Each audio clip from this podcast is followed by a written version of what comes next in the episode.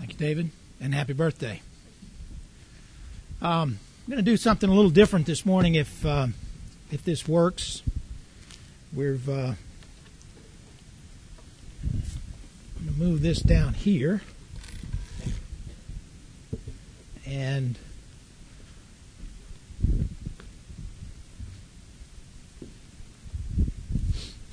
retrieve this stool. Since I got to play two games today, I'm I'm gonna take it a little bit easy as we go th- as we go through this. Um, as you know, Brad is under the weather.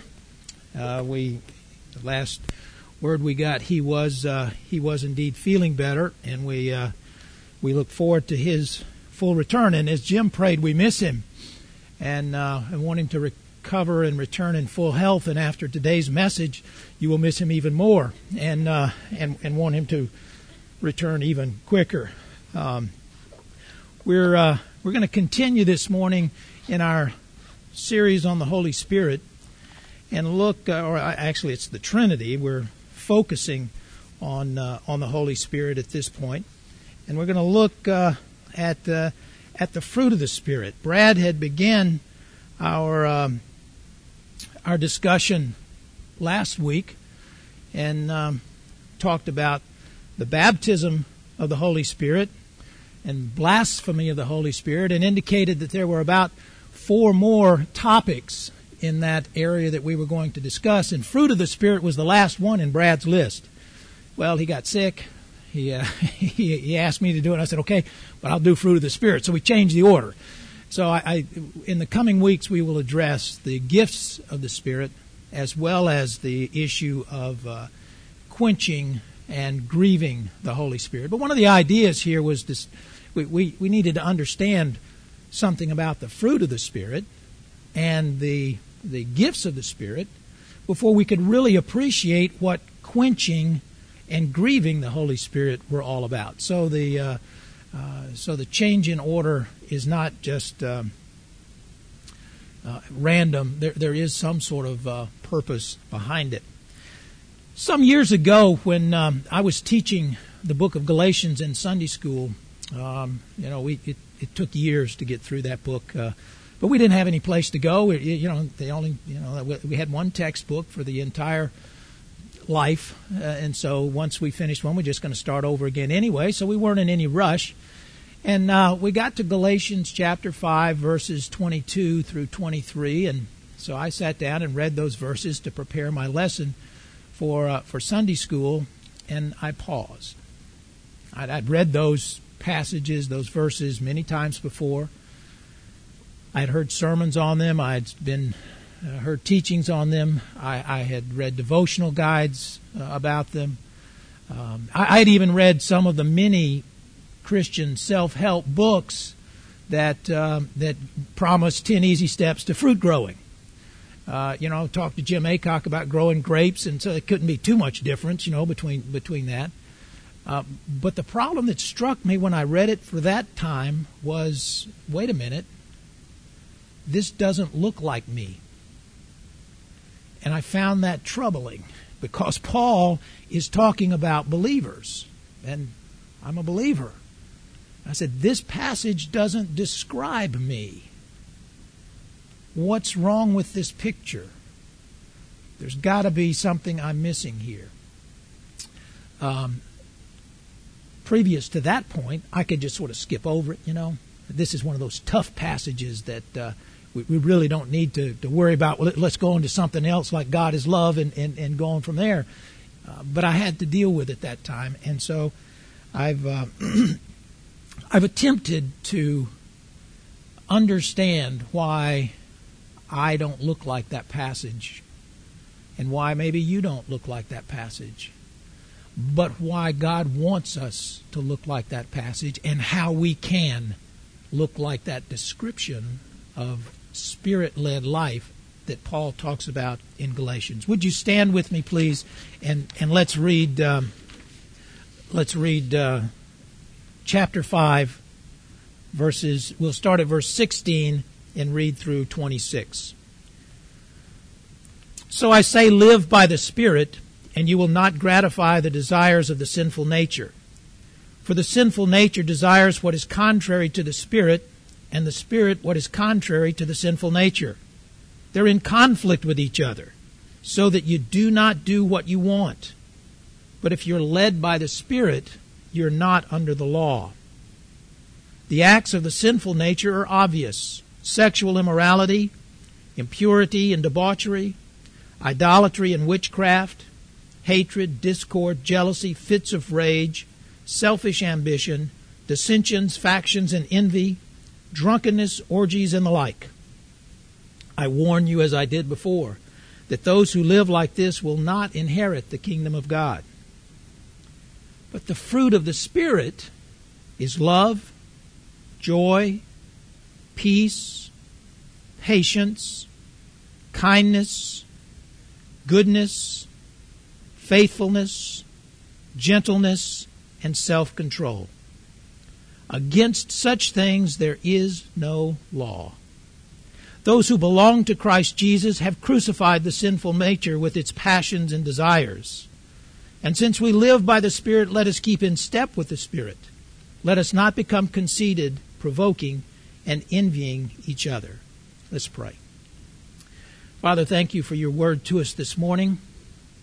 We pray that you will uh, move in our hearts, give us new understanding and new appreciation and new courage that we might live as ones led by the Spirit, that you would be glorified and Christ would be served in our country, in our nation, in our communities, in our families, in our workplaces.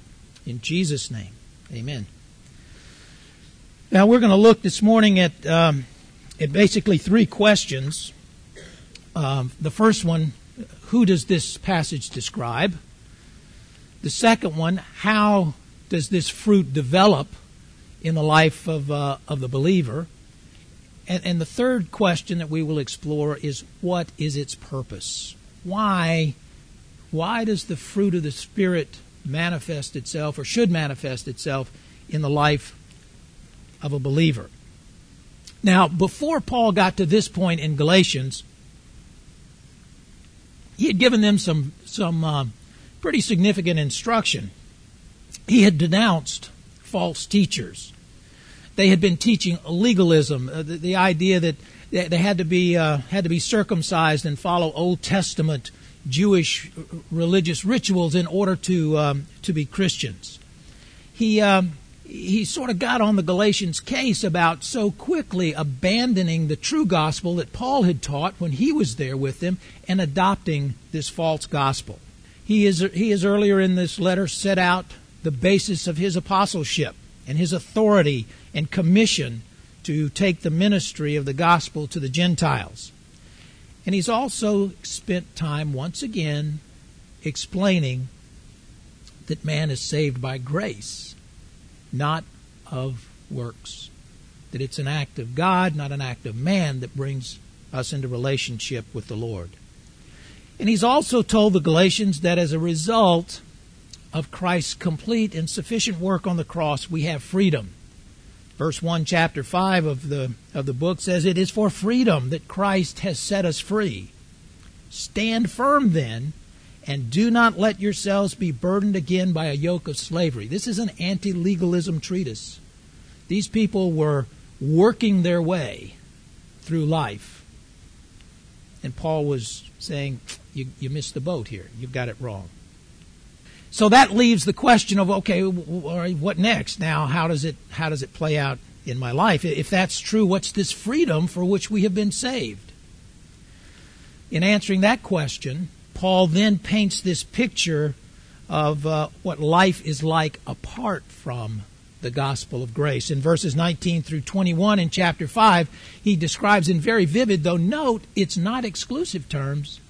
He, he didn't uh, he didn't intend to categorize every, categorize everything of what it's like when we live in the flesh and what the flesh produces. And he follows that with a contrast of our text for today, showing what life in the Spirit is like. Now, ideally, we could spend weeks on these two passages. Uh, we don't have weeks. In fact, we don't have hours. So we will uh, we will have to look quickly to figure out whether we resemble this passage, and if we don't, what uh, what needs to occur in our lives in order for it to uh, resemble us. But the first question we have to ask is who does this passage describe? Who is it that Paul is writing about here? You know, I, I don't think he's writing about Billy Graham. I don't think he's writing about um, Martin Luther. I don't think he's writing about the Pope or any other giant of the faith. Paul is describing God. You see, these attributes that we find in the fruit of the Spirit are all attributes of God. Look at them. We'll take them in order, 1 through 9. Love. 1 John 4:16 tells us God is love. Joy. Zephaniah 3:17 tells us that God will rejoice over you. Peace. Hebrews 13:20 says that God is the God of peace. Patience. 2 Peter 3 verse 9 tells us that he is patient with us, praise the Lord. Kindness in Ephesians 2-7 refers to God's kindness to us. The psalmist in Psalm 27:13 addresses the goodness aspect of the fruit of the spirit when he says, "I will see the goodness of the Lord." In Lamentations 3:23, Great is thy faithfulness, O Lord. Talking about God's faithfulness, the one who does what he says. In Matthew 11:29, Jesus refers to himself as gentle and humble. Gentleness, through the Spirit, descriptor of God. And in Luke, verse 1, chapter 51, as Jesus is confronted by the guards, he shows strength under control. He shows submission. He shows self control in not attacking or confronting those who have come to, to arrest him. You see, Jesus, who is fully God and fully man, is the only person in whom all of these qualities existed in total unity, completeness, and fullness the fruit of the Spirit is a descriptor of God. Well, that sort of takes the pressure off, doesn't it? I don't have to be like that. He's writing about God, not writing about me. Let's go on to the next chapter. Well, yeah, that would be, yeah, and quite frankly, that's what many of us do. I've done that as well. But then we've got some other scriptures that we have to encounter because in Ephesians chapter 5, verse 1, Paul tells the church at Ephesus that says, I want you to be imitators of God. Therefore, as dearly loved children, and live a life of love, just as Christ loved us and gave himself up for us as a fragrant offering and sacrifice for God. So, if we're going to imitate God, then, then we got to deal with that list, don't we? Can't get away from it. And more pointedly and more directly, in Romans chapter 8, verses 28 through 30, Paul says, And we know that in all things God works for good for those who love him, who have been called according to his purpose. For those God foreknew, he also predestined to be conformed to the likeness of his Son that he might be the firstborn among brothers. And those he predestined, he also called, and those he called, he also justified, and those he justified, he also glorified. So the whole point of the Christian walk here, the end result, is Christ likeness. Well, that takes us back to that list, doesn't it? Can't avoid it. And, and here's the thing God just doesn't say, you know, I'd really like you to be like Jesus. You know, if you, if you just get out there and work on it and try a little bit harder, you could do it. You know, you can, you can do it. Paul says in Romans that he has predestined us. predestined us to be conformed to the likeness of his son. So that when we appear before him and he looks it up looks at us, he sees Jesus. That's that's a pretty awesome thought. Now, how much effort do I have in that process? Well, that's something I can accomplish this afternoon, isn't it?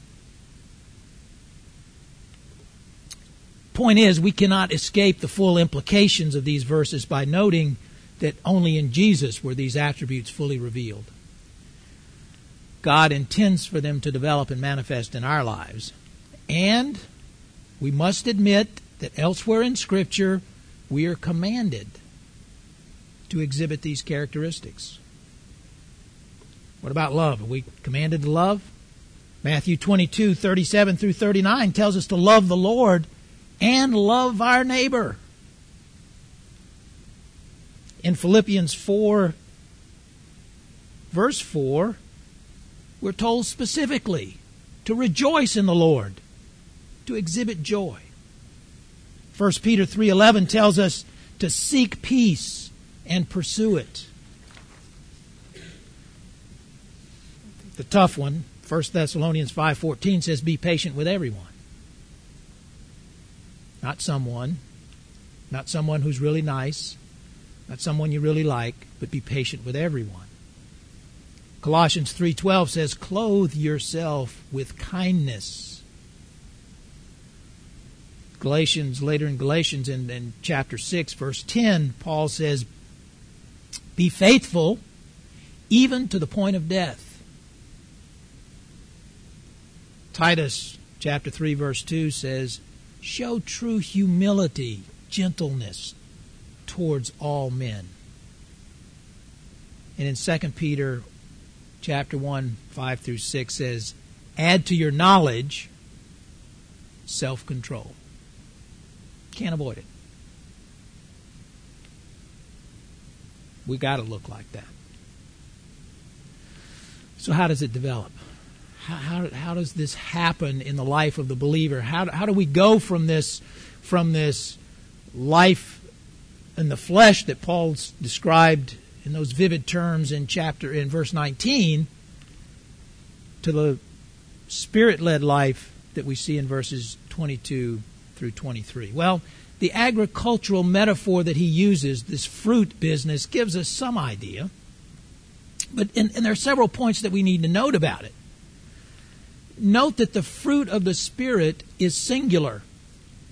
These are not, this list you know, it's not apples, oranges, peaches, grapes, and those sorts of things. It's one fruit. It's an integrated whole. It's sort of like the Trinity thing that we've been studying. Not separate pieces that we can pick and choose and say, boy, I'm going to work on this one today and that one tomorrow. And oh, Wednesday is my patience day, so that's the day I practice patience. No, it's an integrated whole. We have one spirit whose one fruit is produced in the life of the believer and this one unit integrated whole is significant. If we follow Paul's agricultural metaphor, we see that the fruit in this situation develops natural or it develops supernaturally and gradually over time.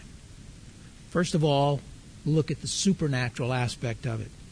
John Stott an English pastor, evangelist, teacher, and writer, noted that the first truth in this passage about the fruit of the Spirit is that the fruit of the Spirit is supernatural in its origin. This is evident because the qualities he lists are the fruit of the Spirit. The Holy Spirit himself is credited with their production.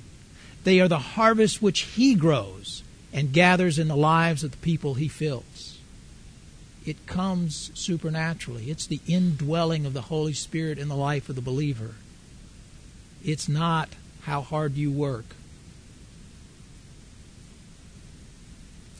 Now, the fruit of the Spirit, of course, is the result of the inner workings in the life of the believer. Doesn't mean, however, that God's character is manifested in us without some sort of participation or cooperation. Stuart Briscoe, longtime pastor of Elmbrook Church in Brookfield, Wisconsin, describes it like this Spirit life is the product of both spirit activity and human response. It comes from obedience to God's command to love, be patient, kind, and self control, but it also takes dependence on God's power through the Spirit to make it possible. So there's this divine human interaction that's taking place as the Spirit develops in the life of the believer. If um, if we were left to our own devices, our own fallen, sinful condition, and we act naturally, the way we're sort of prone to act, those natural actions would manifest itself in the type of behaviors that Paul described in verses 19 through 21. The fruit of the Spirit, on the other hand, is the manifestation not of our natural selves, but of our supernatural self, the indwelling of the Holy Spirit. It's then not the product of our effort, it's not dependent upon our works, and not something for which we can claim credit. It's the fruit of the Spirit not the fruit of my labors. And it's not even a balancing test, folks. Because if we were trying to balance the power of God in our life and our effort to to uh, you know work on these things, what would we do? We'd have it out of balance, wouldn't we? Because we would be deciding what was be, what was needed today. Oh, today I need more of my effort, because obviously God's not doing it. And tomorrow we'd say, well, I'm just going to lay back and let God do it. So we would always have it out of balance. We'd be perpetually wrong.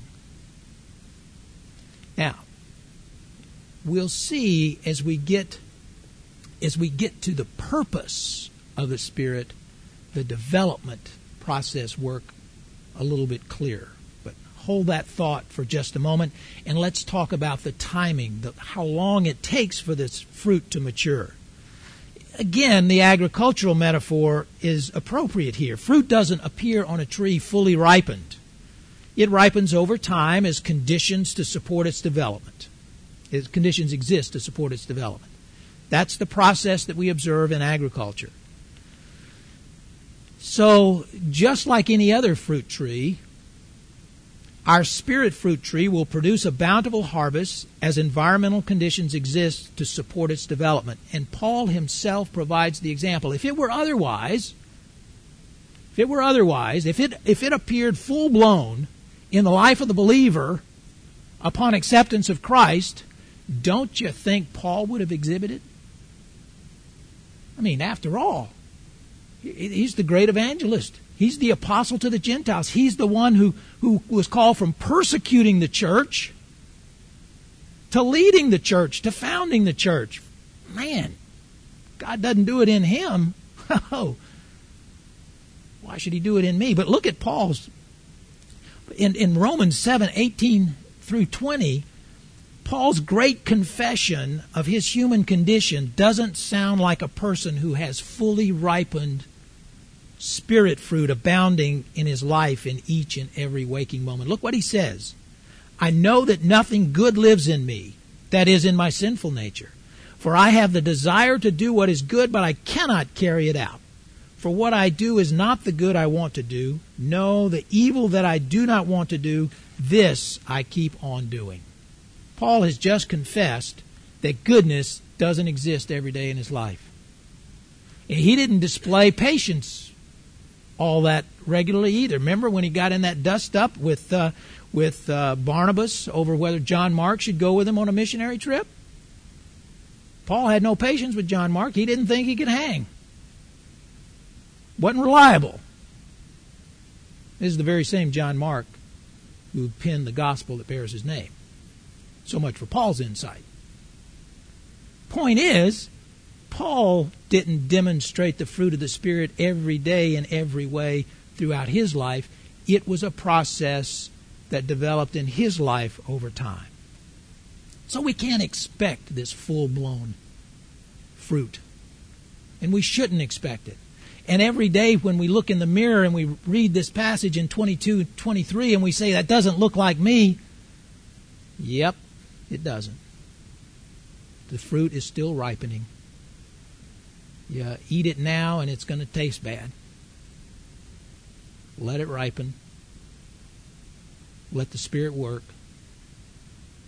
don't get in the Spirit's way. So that leads us to the purpose.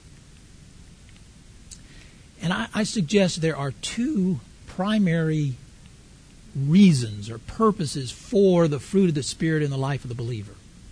One relates to this business of transformation, the transformation into the likeness of Christ. In Romans 12, 1 and 2, Paul tells us, Therefore I urge you, brothers, in view of God's mercy, to offer your bodies as living sacrifices, holy and pleasing to God. This is your spiritual act of worship. Do not conform any longer to the pattern of this world, but be transformed by the renewing of your mind. Then you will be able to test and approve what God's will is, His good, pleasing, and perfect will. When we understand that our mind is the place where the struggle between the sinful nature and the Holy Spirit is taking place, we can appreciate this call to be transformed through the renewing of our mind. As our mind is renewed and surrendered to the control of the Holy Spirit, the sinful nature's influence becomes weaker and weaker. As the whole of the sinful nature becomes weaker and weaker, the power and the presence of the Holy Spirit comes through louder and clearer, and we serve in power. Part of the transformation process and the trans the renewing of your mind will come with prayer, with worship, with Bible study. All of those things that that are important in, in the life of the Christian. It also comes day to day. We have an opportunity to renew our mind every single day, every single moment. It's not just what we do in our quiet time and on Sunday morning. In fact, we spend more time, or there is more time, I should say, to renew our mind apart from our quiet time than there is in our quiet time. Not to denigrate quiet time, but just to state a fact. And we'll see how the second major purpose of the fruit of the Spirit impacts that because the reason the Holy Spirit provides this fruit in our life is not to make us more spiritual. The goal is not spirituality. The goal is service. The fruit comes to the life of the believer not for the believer's benefit. The fruit doesn't manifest itself in my life for me. It manifests itself in my life for thee. That's why the Holy Spirit does that work. Not so I can feel good about my. Think about it. You know, Paul is just writing to the Galatians, right? And they were caught up in legalism, going through these rituals, doing these things, following these laws. You see, it was all about them. They could they could look at all of the things that they were doing, and they could, uh, by doing the works of the law, they could measure how far they had progressed. They knew who was further than somebody else, who had a ways to go, who was a better Christian than the next fellow. They could even create positions in their church commensurate with their spiritual standing and status as they went along. And Paul told them at the very beginning of the book that's not what it's about. In chapter 1 and verse 10, Paul says, Am I now trying to win the approval of men or of God? Am I trying to please men? And here's the here's think of it this is one of these either or statements. If I were trying to please men, I would not be a servant of Christ. But you see, that's the end result of spirituality, isn't it? If the goal is spirituality, we're going to have to measure our spiritual growth and feel good about ourselves or work harder to, to get further. It's all about me instead of being all about thee. Paul says, no, that's wrong. It's the bad perspective. That's not what this is all about. That leads to a life of self centeredness, legalism, and achievement oriented frustration. Our focus ought to be upon Christ and serving Christ. So that leads us back to now the fruit of the Spirit. And Paul, I think, tells us the key point is in verse 25. Look at verse 25. Since we live by the Spirit, let us keep in step with the Spirit. First of all, the believer lives by the Spirit. The word live means quickened, brought to life. The, it's that spark of life in the believer. And it's stated as a fact. It's brought by the, it's as a result of the Spirit. Because the Spirit has given you life, keep in step with the Spirit. And that phrase, keep in step, was a military term. It was a military term that connoted that, that the picture Paul is painting in here is a Roman military unit marching off to battle. And they're in perfect cadence. Everybody's left foot is hitting the ground at the same time in time with the cadence that's being called by the leader of that organization, of that unit. And it was vitally important that they do that because if somebody was out of step, you, the, the unit wouldn't move as a whole. You'd trip the guy in front of you. You would create openings and gaps in the front that would foul up your defenses. It would disrupt the offensive attacks. It would be a route step ragtag outfit and going into certain defeat. Keep in step with the Spirit, he says. So, what he's telling us is in the life of the believer, the Spirit, the Holy Spirit, is the cadence caller. In a military formation, you got a platoon leader, a platoon sergeant out to the side calling cadence. Left, left, left, right, left. For those of you who hadn't been in the military, you've been in a marching band in high school, the drum major, or the bass drum hitting that big beat, and everybody's left foot hits the ground at the same time. That's the cadence. For the believer, it's the Holy Spirit who's calling the cadence. Just think what it would be like if everybody in this room if everybody in Grace Community Church, if everybody in the church universal marched through life with the cadence of the Holy Spirit ringing in their ear and that left foot hitting the ground in time with the cadence call. You see, that's what Paul's talking about. That's what he's doing here. And he's telling us that if we listen, if we pay attention to that cadence call, if we renew our mind by focusing our attention on the cadence call, that's how we cooperate with the Holy Spirit. Well, what is the cadence, you say? It's not one, two, three, four. The cadence is love.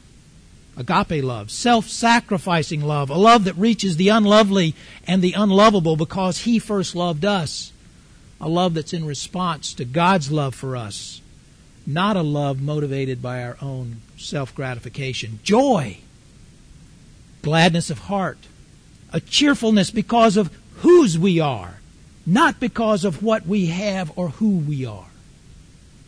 Peace, quiet rest in the confidence of God that sure knowledge that He is in control.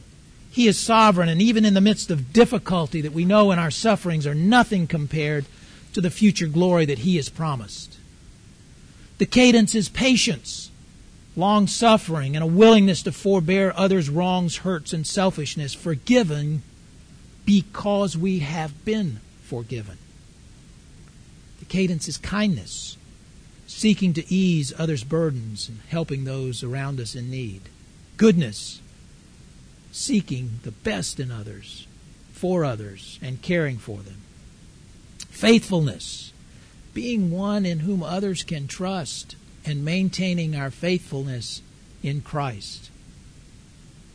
The cadence is gentleness, humility, not thinking too highly of ourselves or taking ourselves too seriously. The cadence is self control, exercising dominion over the urgings of the sinful nature as that battle wages within us. Now, notice several things about this cadence. Nine aspects of the cadence. Seven of them are absolutely, totally, and completely other directed. They're outward manifestations. Joy and peace, arguably, are sort of inward things, but they really have an outward dimension too. Think about what it's like to be around a person who's exhibiting joy and peace all the time. Wow, what an encouragement. So I think we could say that every one of them is other directed. That's why I started out with the point that the fruit of the Spirit is given not for me, but for thee. The fruit of the Spirit is not something that benefits me, it's something given so that I can benefit others. So, how do we do it? How does it develop? Well, these traits are active, not passive. They are actions, not concepts. They are concrete, not abstract. So, what about all of these times to development? Well, we, we have two things that happen to us day to day.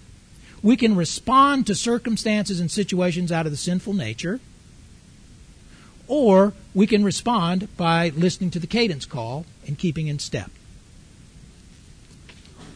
When uh, Stuart Briscoe said, our part, our cooperation, is this listening to the cadence call and getting in time with uh, with the cadence. When faced with a brother or sister in need, for example, we can come alongside and extend kindness and goodness, or we can avoid them altogether and use our time and resources for our own good pleasure. We can respond out of the sinful nature, or we can respond to the Spirit's cadence. When faced with an angry or upset coworker who blames us for some problem at work, we can either extend patience and practice self control, or we can lash back and defend ourselves in order to protect our standing in the eyes of others. We can respond to the Spirit's cadence, or we can respond out of the sinful nature. When faced with disappointment or heartbreak, we can claim God's joy and peace, or we can grovel in our misery and self pity. We can listen to the Spirit's cadence, or we can respond out of the sinful nature. Every one of these situations, the Holy Spirit is calling us to respond to His cadence because of the power of the Spirit residing in the believer, we can keep in step even though our natural self desires a different response. But as Paul told us, we are not slaves to the sinful nature any longer. Christ died to free us from that bondage. We don't have to listen to that natural response any longer. We are free to be led by the cadence of the Holy Spirit, to allow Him to direct our steps. The Holy Spirit provides all we need to cooperate and participate. We need only to appropriate what the Spirit offers. When we do, growth occurs in our life. We become more mature. When we don't, growth is stunted. The bottom line we see, I think, is the fruit of the Spirit is God's work in us, transforming us into the likeness of Christ, not for our own benefit, but so that we can serve others. As we keep in step with the Spirit's cadence, Christ is glorified, God's love is revealed in this world and others see Jesus in us. Not for my benefit, but for others. Not for me, but for thee. Let us pray.